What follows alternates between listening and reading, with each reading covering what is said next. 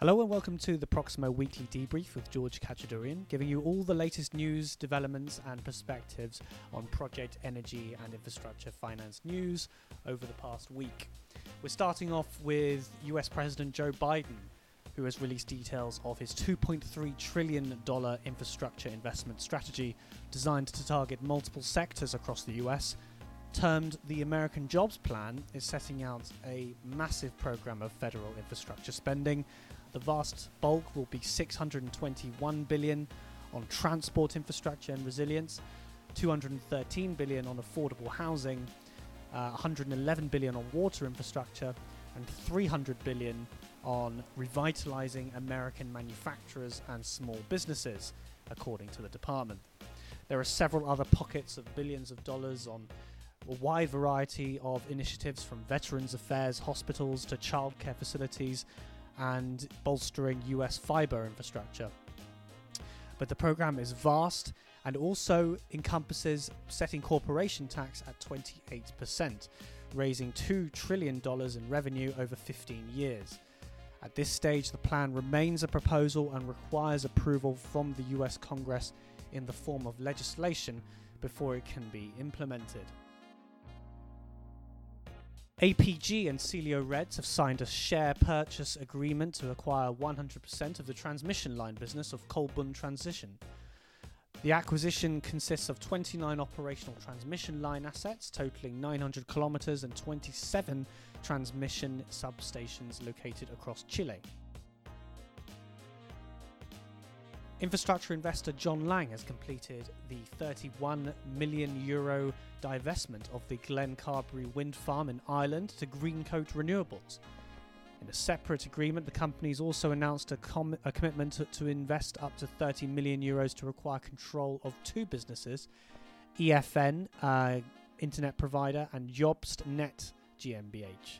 Both businesses are in the early stages of FTTP rollout programs, and John Laing agreed to fund the initial investment over the next 12 months.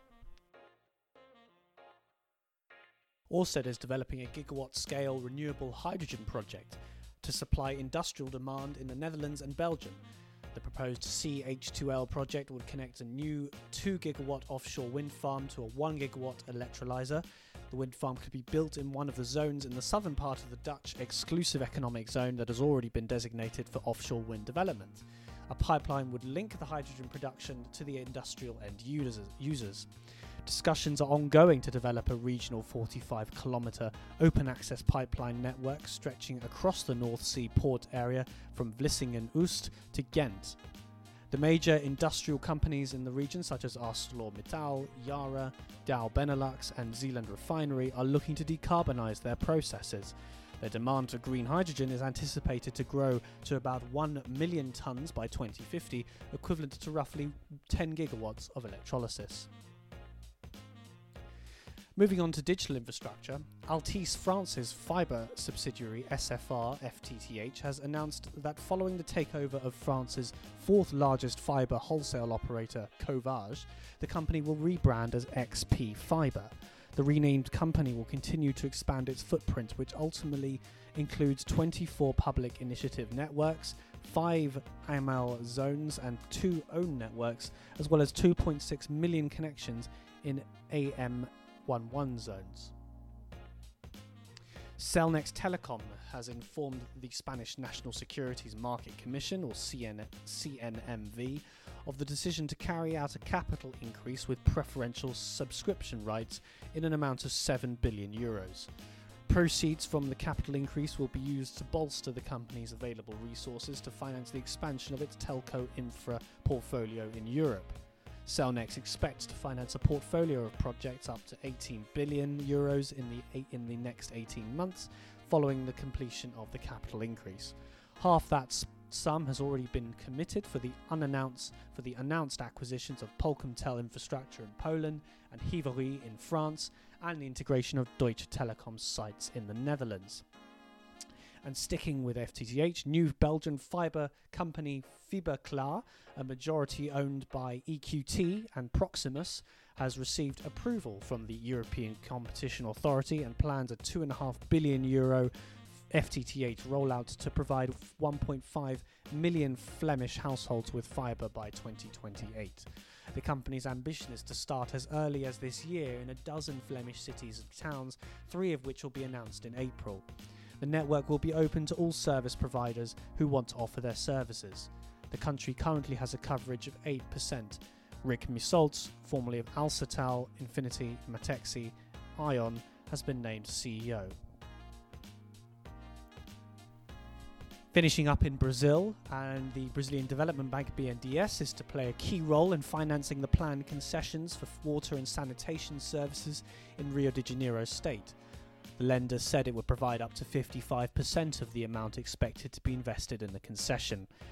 The concessions are expected to generate investments and fees of 40.6 billion reais or 7.1 billion dollars. Some 30 billion reais in investments and 10.6 reais billion reais in fees. BNDES has said it will also provide financing for the fees, but limited to 30%.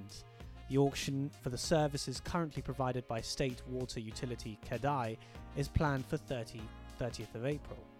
The four concessions on offer will cover 12.8 million consumers, representing about 90% of CEDAE's customers. BNDES said it is also working to attract other banks to help finance the rest of the investments. Major banks and leaders in project finance in Brazil, such as Banco Santander, Itaú BBA, and BTG Pactual, are pro- looking at providing financing for players interested in the concession, according to multiple sources. And finally, Saudi Arabia's Crown Prince has said that oil firm Aramco and petrochemical firm SABIC would lead investments of $1.3 trillion by the local private sector by 2030 under a program announced for economic diversification. The move aims to mobilize the Gulf Arab states' private sector to help wean the economy off its reliance on oil expo- exports, which still account for more than half the state's income, and develop new sectors to help create jobs for millions of Saudis. This is part of 12 trillion of local currency worth of investments planned by 2030. Crown Prince MBS said in uh, televised remarks that also includes 3 trillion dollars of local currency from the Public Investment Fund and 4 trillion under a new Saudi investment strategy, of which some 2 trillion would be foreign investment. The total amount would rise to 27 trillion with government spending and domestic consumption. Prince Mohammed said the government has asked the biggest participating firms to lower their dividends in order to raise capital spending. Thanks very much for listening to today's weekly debrief. If you'd like to read more on these articles and more information on our events and webinars, do take a look at proximoinfra.com, where you can also find information on becoming a member of Proximo and getting access to our database. Thank you very much. Bye bye.